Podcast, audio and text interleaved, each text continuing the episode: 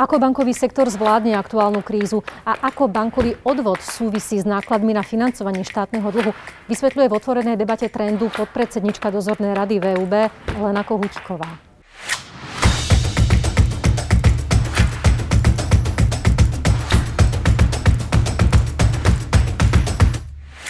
Dobrý deň, pani Kohutíková, vítam vás.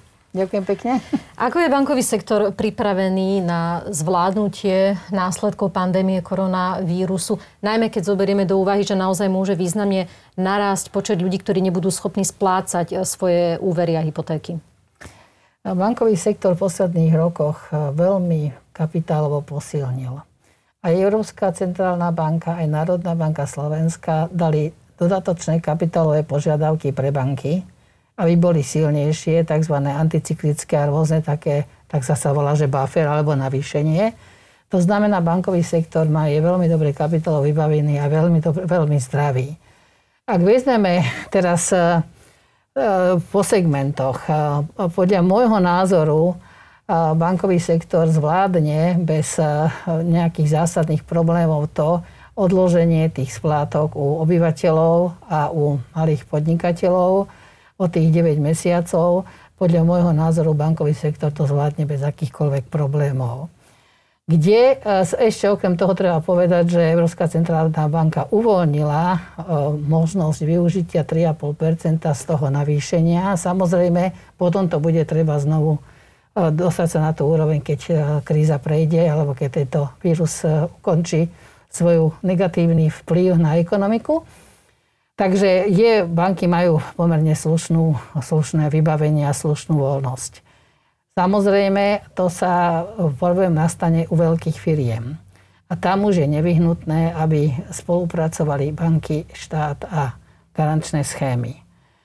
Pretože veľké firmy, ak sa dostanú do problémov, tak budú potrebovať tri druhy pomoci.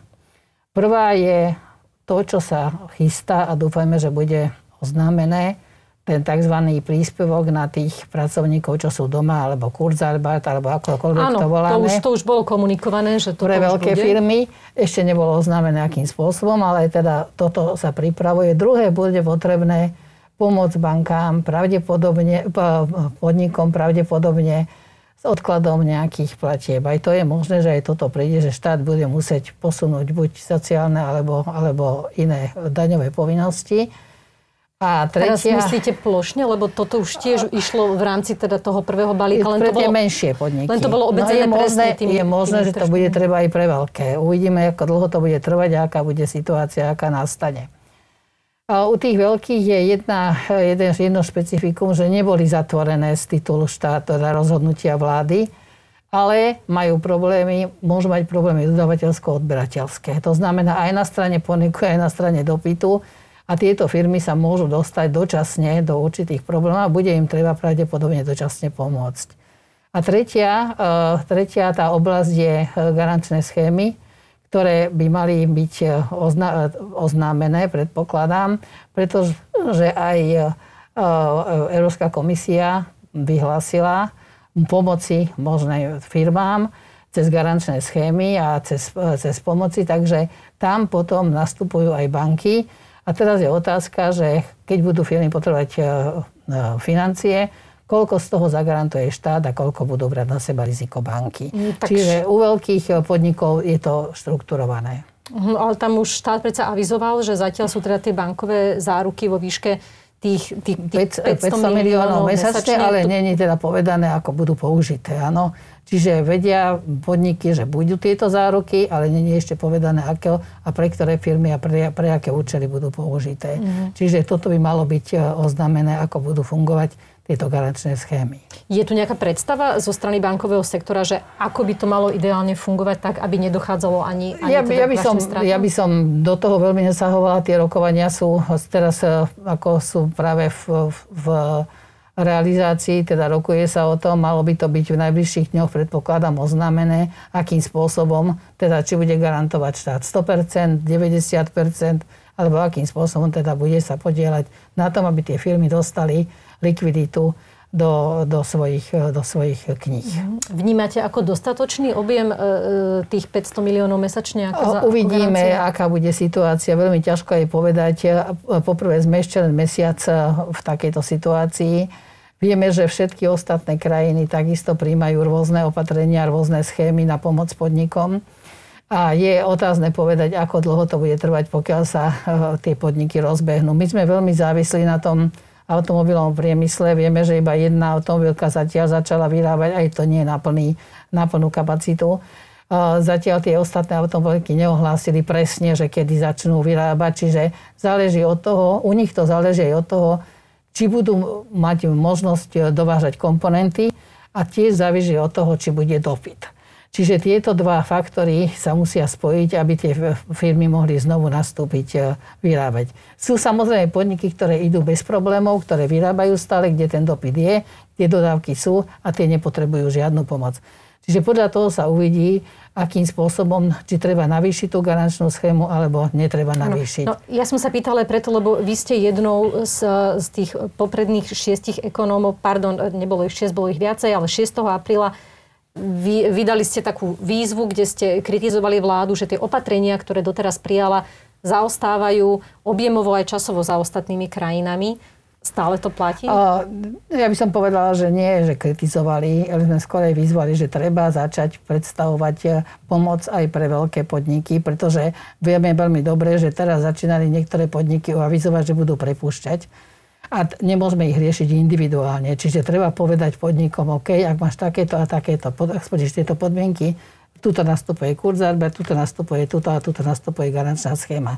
Koľko toho bude potrebné, uvidíme, akým spôsobom sa to rozbehne, tie požiadavky a podľa toho bude treba navyšovať potom tie garancie.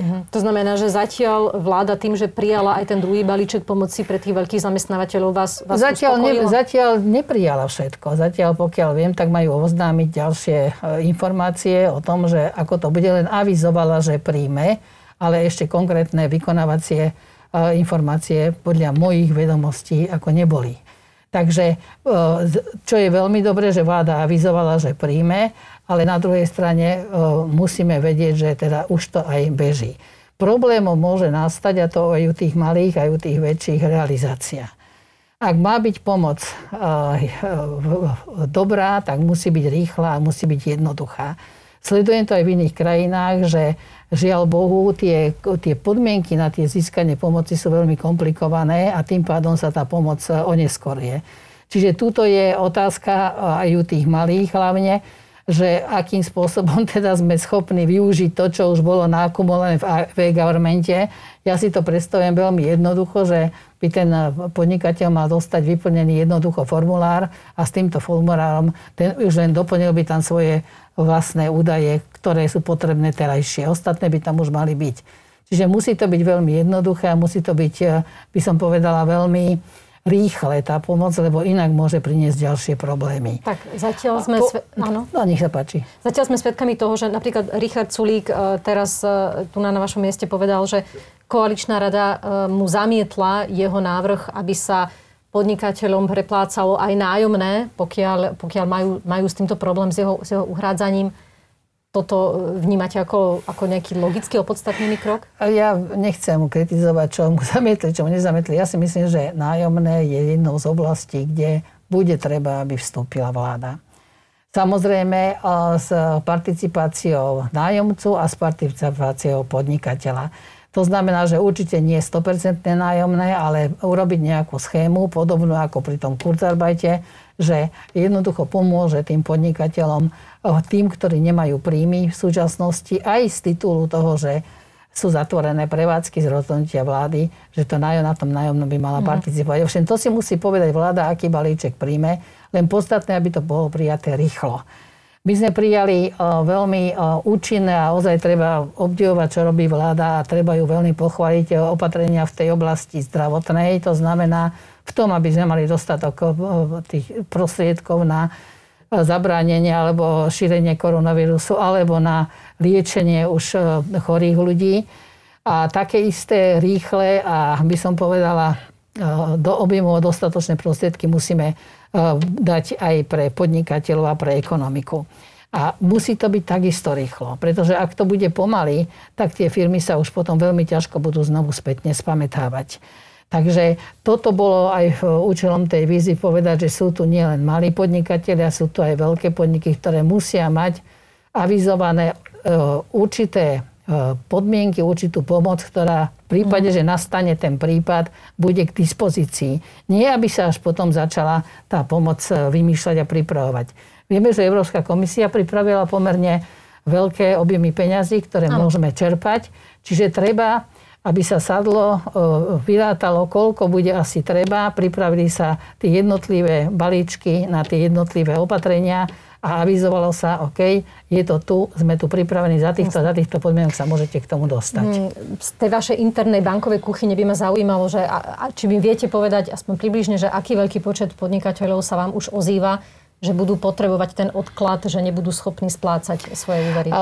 Ozývajú sa do banky viacerí klienti. Prví sú teda ľudia, obyvatelia, ktorí majú úvery a kde už tých žiadostí je pomerne dosť, a áno, ktoré už prišli. Potom sa ozývajú podnikatelia, mnohí väčšinou len zatiaľ konzultujú. Čo za akých podmienok môžem dostať, ako mi banka vie pomôcť. Samozrejme, vždy je to jedna podstata, že banka aj štát mali pomáhať tým, ktorí boli zdraví aj predtým. Áno, čiže nie je toto liek na tých, ktorí boli chorí a ktorí nesplácali a ktorí mali problémy, že teraz sa svojím spôsobom dostanú do poriadku. Ale je to pre tých, ktorí splácali, ktorí mali dobré výsledky a ktorí sa dostali z titulu vonkajšieho faktoru do ťažkých podmienok, za ktoré oni svojou činnosťou nemôžu. Že banka to berie do úvahy? Určite. Banka každého aj ak si požiadate vy o splátku, o posunutie splátky, dajme tomu hypotéky, tak banka pozerá, či ste splácali pravidelne, či ste splácali, že ste boli teda disciplinovaný klient a dobrý klient a pozerá sa na vás ako na celok. A v tom prípade nie je žiaden problém, aby sa tá splátka odložila. Samozrejme, ak to niekto chce využiť, že nesplácala, mal problémy a teraz príde, fajn, tu je nejaký nástroj, tak banka aj na tie veci pozerá. Banka analyzuje toho klienta. V tomto smere si banky robia svoju úlohu tak, ako predtým, poctivo by som povedala. Ale vedeli by ste mi povedať nejaké počty z toho, čo ste mi povedali, že je viacej tých fyzických osôb ako podnikateľov? Zatiaľ je viacej fyzických osôb, tých je viacej celkové ako klientov. Podnikatelia sa zatiaľ len začínajú, a potom sú samozrejme tí malí podnikatelia, ktorí už využívajú teda tie možnosti, ktoré sú. A potom samozrejme sú väčší podnikatelia, ktorí sa informujú, ktorí avizujú, bude mať problém, treba a začína sa s nimi rokovať. Čiže to je ťažko povedať na počty. Sú to pretože, 10 000, 10 000? Tých veľkých stovky. Podnikateľov není toľko zatiaľ. Tak veľkých určite nie. Ale... A tých malých tých obyvateľov sú tisíce. Tisíce? Áno, tam sú to tisíce už. Tam sa tí ľudia okamžite hlásia. To znamená, že asi z toho sa dá vyvodiť, že ešte majú nejaké rezervy tí podnikatelia? Veľkí podnikatelia väčšinou majú rezervy, hovorí sa. Ťažko povedať, to je veľmi individuálne. Sú podniky, ktoré vôbec nemajú problémy. A sú podniky, ktoré museli teraz prerušiť výrobu a teraz čakajú, že čo sa udeje. Čiže u tých podnikateľov samozrejme, že sa informujú, že za akých podmienok by eventuálne môžu dostať nejaké nové financie. Ale tam je tá pomoc, ale tam musí vstúpiť aj vláda. Teda tam musí sa riešiť aj to cashflow toho podniku, aj to, aby dokázal platiť tie mzdy, ktoré, dajme tomu, ak by už nemal. Ale tie podniky väčšie majú väčšinou rezervu. Na tie 2-3 mesiace majú rezervu, za ktorej vedia vyžiť. Takže očakávate, že tá situácia sa ešte bude asi dynamicky... Určite. Ako náhle sa oznámia schémy, ako sa bude postupovať pri riešení podnikateľov, tak určite... že tie podniky sa budú ohlasovať, pokiaľ uvidia, že nemôžu nastúpiť na tú istú výrobu, ako mali predtým, tak sa určite budú hlásiť už s reálnymi požiadavkami. Do akej miery podľa vás budú tie podniky schopné splácať tie odložené úvery, keď teraz za to obdobie, čo im bude spočívať tá splátka, sa im môže výrazne zhoršiť finančná situácia, vypadnú im tržby? Áno, tam bude záležať už na každom jednom veľkom podniku, ako individuálne. Niektoré podniky sa vrátia späť a budú to schopné, ale oni budú musieť v týchto prípadoch komunikovať so svojou bankou. So svojou bankou sa dohodnú na splátkovom kalendári.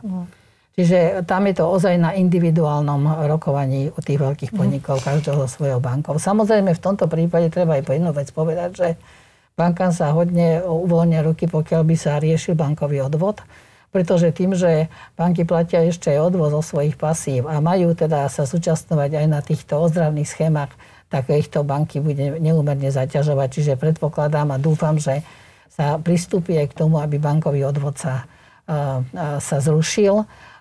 Lebo ja ešte by som povedala, že tento rok bude veľmi ťažký, ale očakávam, že rok 2021 bude ešte ťažší. Pre banky? Pre celú ekonomiku. Pre celú ekonomiku. Do akej miery predpokladáte, že teda sa napokon dohodnete s vládou na zrušení toho bankového odvodu, lebo tie rokovania prebiehajú, ale zatiaľ predstavitelia vlády sú skúpi na slovo, aby povedali, aký je tam progres. Keď sa dohodnú, oznámia. Vy mi nepoviete váš osobný názor? Neviem. Že kam to smeruje? Neviem. To je, viete, takéto veci by sa nemali dopredu hovoriť, kam to smeruje, kam to nesmeruje. Tie rokovania prebiehajú, tie rokovania sú veľmi intenzívne a uvidí sa nakoniec, že akým spôsobom sa dohodne banková asociácia s vládou teda na riešeniach. Ale tu nás sa stretávajú také dva momenty v rokovaní bank a vlády, alebo teda v ich vzájomnom vzťahu momentálne, že na jednej strane banky očakávajú, že sa zruší ten bankový odvod, ale na druhej strane vláda potrebuje banky na to, aby financovala svoj dlh. Teraz sme aj videli aktuálne emisiu štátnych dlhopisov. Sú tieto dve veci nejako spojené v tých rokovaniach? Určite sa aj o tom hovorí, pretože viete, že keď banky majú započítať do tých zdrojov aj tých 0,4%, tak samozrejme aj ten dlh vlády sa, keď ho kupujú, predražuje. A pokiaľ sa zúčastňujú na participácii na tom kúpe tých dlhopisov aj zahraničné banky, tak tie potom získavajú dodatočné, samozrejme lepšie podmienky, ktoré nemajú bankový odvod. Čiže to má vplyv na viacej veci, bankový odvod. Takže v tomto prípade by bolo veľmi rozumné, ak by sa našlo riešenie, že bankový odvod by nebol, pretože tým by sa zjednodušili vzťahy medzi bankami a vládou dosť zásadne. A vláda by sa mohla potom teoreticky aj lacnejšie financovať? Určite. Je to fér, že teraz, keď banky odpustia klientom, teda odložia klientom tie splátky, tak úroky im budú nabiehať naďalej? A ten klient má tie peniaze k dispozícii. Áno, ale vieme, v akej sme mimoriadnej situácii. Viem, ale samozrejme aj banky musia pozerať na to, že na tie zdroje majú určité náklady. Tie zdroje, tie úroky slúžia aj na to, aby si vytvárali rezervy pre prípadné nesplácanie úverov. Do tých zdrojov sa započítava aj 0,4% bankový odvod. Čiže to, keby ste povedali nejakému obchodníkovi, tak predávajú po tvoje náklady. Uh-huh. Čiže tie banky majú s tými úvermi náklady a tie náklady sa zmotňujú v tom úroku. Čiže ak by ste prišli do obchodu a povedali by ste obchodníkovi, dávajú po tvoje náklady, tak asi by sa na vás pozrel, že teda odkiaľ ste prišli. Áno? Čiže to, ja si myslím, že je úplne normálne, že klient má posunuté. Dneska sú okrem toho, treba povedať jednu vec, že tie náklady na hypotekárne úvery si pomerne, teda tie úroky sú veľmi, veľmi nízke, áno, že až tak to nezaťaží a keď sa to rozloží na ďalších x rokov, jak sa dohodne sa s klient s bankou, tak by to klient tak nemal pocítiť. Ale treba povedať, že tie banky majú s tými peniazmi spojené určité náklady, ktoré sa potom samozrejme zhmotňujú v tom úroku. Od bank sa zároveň očakáva a bude očakávať, že budú aj intenzívne financovať podnikateľov, refinancovať ich do budúcnosti, povedzme aj po skončení tejto mimoriadnej situácie, aby sa tá ekonomika rozbehla. Ako k tomu banky pristúpia? No určite, banky môžu čerpať zdroje aj z Európskej centrálnej banky. Tá fakticky prvá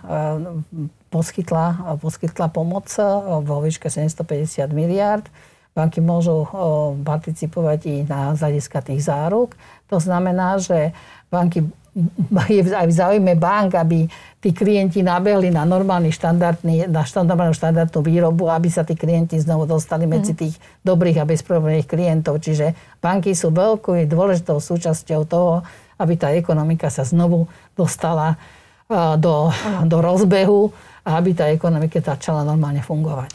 Dnes, respektíve zajtra, by sa malo rozhodovať o tom, do akej miery sa začnú uvoľňovať tie reštriktívne opatrenia. Richard Sulík chce navrhnúť otváranie obchodov. Aký je váš názor? Mali by sme už začať uvoľňovať tieto toto zmrazenie ekonomiky? Môj názor je taký, že mali by sme povedať podmienky, za ktorých sa to bude uvoľňovať. Prvá vec. Druhá vec je, áno, ja som za to, aby sa postupne začala tá ekonomika uvoľňovať. Potrebujeme tým malým podnikateľom postupne im dávať možnosť znovu sa dostať na trh. A samozrejme tým pádom aj odľahčia trochu štát alebo štátny rozpočet. Tak ako aj avizovali aj iné krajiny, že postupne začínajú. Otázka je, ako budú tie nábehy rozložené a aké budú medzi nimi časové rozdiely. To znamená, Česká republika hovorí, že týždeň až 10 dní, my môžeme povedať, že 2 týždne, ale mali by sme dať nejakú mapu, aby sme povedali, kedy si predstavujeme, že mohli jednotlivé činnosti, jednotlivé prevádzky začať nabiehať.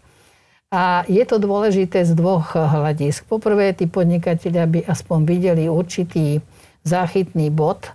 Môžeme to podmieniť podmienkami, ktoré sa budú, ako bude vstúpať, chorobnosť a tak ďalej, z hľadiska, ako sa bude vírus šíriť, respektíve ako sa mu podarí krotiť. A po druhé, to dáva nádej. Nádej je veľmi dôležitá na to, aby ľudia nepodliehali skepse a depresii, aby ľudia videli, že je tam nejaké to svetielko na konci tunela. Samozrejme, ja osobne určite by som presadzovala to, že sa nesmie zľahčovať alebo uľahčovať alebo zjednodušovať ten systém ochrany. To znamená žiadne, že idem von a bez rúšok, rúška ostať, dezinfekciu, všetko ostať tak, ako je. A zároveň, ale si musíme byť istí, a tým je to podmienené, že máme dostatok kapacít na testovanie, že máme dostatok nemocničných lôžok, dostatok personálu. Len tam sme sa presne ešte nedostali. No tak preto a čiže je tá otázka, preto hovorím, že treba povedať, že kde je tá hranica, kde začíname. Ale určite nemôžeme ostať 3 alebo 4 mesiace v takomto móde. Ja si myslím, že je už obdobie na to, aby sme postupne, pomaličky začali tú ekonomiku. Nemusíme to robiť razantne, nemusíme to robiť v 2 krokoch, môže to byť v 4-5 krokoch. Ale mali by sme postupne povedať, áno, ja neviem, od budúceho týždňa, od 1. mája, jednoducho odtedy začneme tú ekonomiku otvárať, lebo ten vírus tu bude asi dlhšie. Čiže musíme nájsť riešenie, ako skombinovať boj proti vírusu a boj proti tomu, aby teda nám ľudia nezomierali a aby nebolo teda o mnoho viacej chorých a zároveň, aby sme neochoreli ekonomicky. To znamená, aby tá ekonomika sa začala postupne oživovať a dávala teda, prinášala aj určité výsledky. Je samozrejme, že vláda si musí, a tam to je veľmi ťažko, viete, radíte. Je to veľmi ťažká situácia, v ktorej nikto z nás predtým nebol.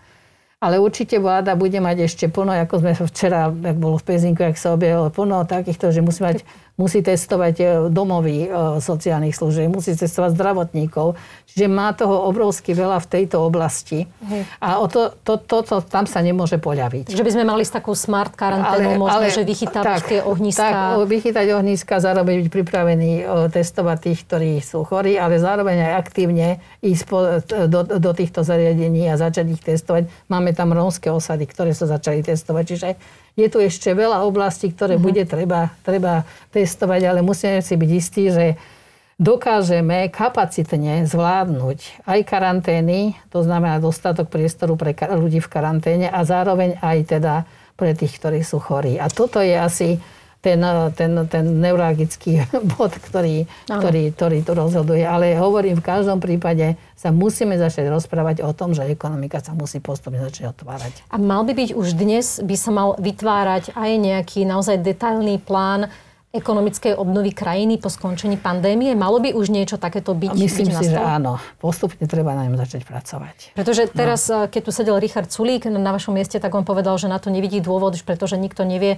ako sa bude situácia vyvíjať, kedy to skončí a že teraz sa potrebujeme sústrediť na tú záchranu a že tie plány na obnovu počkajú a tie sa dajú robiť až neskôr. To je vec názoru. Ja si myslím, že musíme začať zároveň byť pripravení aj na to, že ak príde obnova, aby sme vtedy nezačali zase rýchlo robiť a zhorúco vyhlošiť. Že by sme mali začať postupne tú ekonomiku otvárať a povedať, čo vieme teda pomôcť aj z hľadiska tej budúcnosti. Veľa vecí sa inak je aj pozitívnych na tom. To som sa chcela spýtať, či myslíte, že nás to nejako pozitívne zmení? Určite. Ja si myslím, že zmení to náš prístup k životu určite. Veľmi zásadným spôsobom si budeme veci asi trochu inak vážiť, ktoré sme si predtým brali ako úplne normálne. To znamená zdravie, stretávanie sa s rodinou a so všetkými. Druhá vec je, že mnohé firmy boli schopné veľmi rýchlo prejsť na virtuálne riadenie firiem, čo je takisto veľmi dôležité a posúva to tú digitalizáciu tej ekonomiky o mnoho ďalej, ako by to bolo, keby tá pandémia nebola prišla. Ja teda očakávam, a to by bolo treba, aby sa toto využilo na to, aby sa teda ten e-government maximálne pohol dopredu, pretože to môže hodne pomôcť potom aj v efektívnosti alebo zefektívnení aj verejnej správy. Takže veľa nových podľa mňa príde aj ciest, akým spôsobom komunikovať. Mnohí ľudia sa učia úplne nové systémy, učitelia sa učia, ako učiť na diaľku. Čiže to, o čom mnohé roky len rozprávalo, to sa teraz pod tlakom krízy musel veľmi rýchlo začať zavádzať a veľmi rýchlo sa musíme učiť veci, ktoré sme sa predtým nemuseli učiť a ktoré sme mysleli, že ešte majú čas. Čiže tá kríza nás posunie dopredu v tej digitalizácii. Tá kríza nás posunie v tých technických schopnostiach dopredu a možno aj vytvorí v tých podnikoch priestor na to, že podniky začnú rozmýšľať nad novými typmi výroby alebo nad reštrukturalizáciou. Aj toto je možné, že priniesie aj viacej efektívnosti aj do podnikateľskej sféry. Ale to je už tá ďalšia etapa, kedy to budeme hodnotiť. Ja len hovorím, že musíme sa pozrieť trošku na to aj pozitívne, čo nám to prináša. Samozrejme, najdôležitejšie dneska je, aby sme zabezpečili zamestnanosť. Ano. Aby ozaj tí ľudia nestrácali, lebo potom môže prísť... Ano. Momentálne máme také tri línie, ktoré sledujeme. Jedna je tá zdravotná, druhá sú malí podnikatelia a obyvateľia s úvermi a tretia sú veľké podniky. Ale aby sme sa nemuseli dostať do štvrtej, že budeme riešiť ľudí, ktorí nebudú mať... dostať od prostriedkov na živote. Ak by som sa pristavila pri tých zmenách, zmení to nejako zásadne aj bankový sektor, tak ako sme to videli po veľkej finančnej kríze, ktorá začala v roku 2008? Ja si myslím, že aj bankový sektor, banky dokázali veľmi rýchlo začať pracovať virtuálne. Dneska v banke nájdete veľmi málo ľudí, všetci ostatní pracujú z domu a sú schopní spracovať z domu. Tak ale ten proces začal už skôr, že tie kamenné prevádzky sa... Áno, ale teraz sa to o mnoho viac urýchlilo a určite banky budú o mnoho viac komunikovať s klientmi elektronicky. Samozrejme, všetky tie opatrenia, o ktorých hovoríme, majú tú stránku logistickú, a majú tú stránku legislatívnu. To znamená, že tieto veci sa budú musieť postupne prenášať do legislatívy, aby sa to, čo sa dneska udialo, kde sme možno aj trošku predstihli tú legislatívu, aby sa legislatíva k tomuto začala vytvárať. A toto je trošku taký komplikovanejší, to znamená, aj keď vláda príjme niečo, musí to ísť do legislatívy. Čiže toto sú veci, ktoré dneska tí ľudia ako tvrdo na to musia pracovať. Ale hovorím, je to mimoriadne ťažká doba, mimoriadne komplikovaná pre každý jeden sektor a pre každého jedno človeka v tejto krajine. A je to vec, ktorú sme nikdy v živote nezažili. Ja som rozmýšľala, že či to prirovnať, určite nie 2008, lebo tam to bol problém, by som povedala, trošku limitovaný. Možno je trošku je to možno taká zmena, aká bola v roku 89-90 na Slovensku, čo sme zažívali potom 93, že sme fakticky začínali z takého veľkého chaosu a nakoniec sa všetko dalo do poriadku, takže toto mi tak trošku pripomína toto obdobie. Áno, ten ekonomický prepad vtedy aj v nezamestnanosti by tomu zodpovedal. Áno, prepad ekonomický, nezamestnanosť a tak ďalej a tiež hľadanie ciest, ako sa z toho ako nastaviť ten režim fungovania novej krajiny. Takže trošku sa mi zdá, že aj toto je také. Len tuto je veľký problém, ten, že je to celosvetový problém. Bude to obrovský problém pre eurozónu. A Richard Sulík pred chvíľou uviedol, že podľa neho to eurozóna neprežije, tie problémy, ktoré sa na ňu valia. Aký je váš názor? Tak viete, že ja som eurooptimista. Ja si myslím, že práve toto je malo stvrniť Európsku úniu a malo by stvrniť aj eurozónu.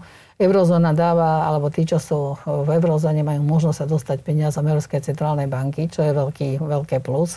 A ja verím, že prekonáme aj toto ťažké obdobie. V skúškach sa zisťuje pevnosť zväzku. Nielen v rodinnom, ale aj v takomto zväzku. A ja dúfam, že vyjdeme z tohto boja silnejší a odhodlanejší, že ako celok dokážeme mnoho viacej ako individuálne krajiny. Takže ja pevne verím, že eurozóna nepadne. Pán Sulík to už hovoril, ale kedy kvôli Grécku, že padne, nepadla. Tak ja dúfam, že aj tentokrát bude mať pravdu a že nepadne a že eurozóna sa posilní a dokáže pochopiť, že práve v tej sile tej komunity je to veľké plus, ktoré máme. A nie v tom, keby každá jednotlivá krajina bojovala iba za seba. Z toho, čo hovoríte, by sa dalo vyvodiť to, že by podľa vás mala eurozóna pristúpiť aj k vytvoreniu nového nástroja koronabondov, teda nejakého zdieľaného dlhu. Na čo tlačia Taliani a Francúzi? Ja osobne som za to a poviem vám prečo.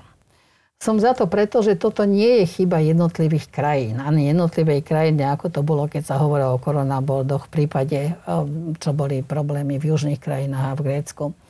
Toto je vec, ktorá prišla z externého. Je to externý faktor. Čiže každá krajina je v tomto rovnako. Ja by som osobne za tie koronabondy bola. Zatiaľ sa to nahrádza tými možnými požičkami z ESM, z fondu. Takže zatiaľ môžeme čerpať tam do 2% nášho hrubého domáceho produktu. Len to je viazané iba na zdravotnícky systém? Myslím, že zdravotnícky systém potrebuje. No, myslím, že nikto nepochybuje. Myslím, že tam tie peniaze budú konečne dané, by som povedala, tam, kam patria, o čom aj ekonomia dlhé obdobie volali, že zdravotníctvo, školstvo, to sú dve oblasti, na ktoré treba teda dávať peniaze a dúfam, že ich využijeme, tie peniaze, veľmi efektívne. Čiže zdravotníctvo to potrebuje a uvoľní to priestor potom na všetko ostatné ďalšie.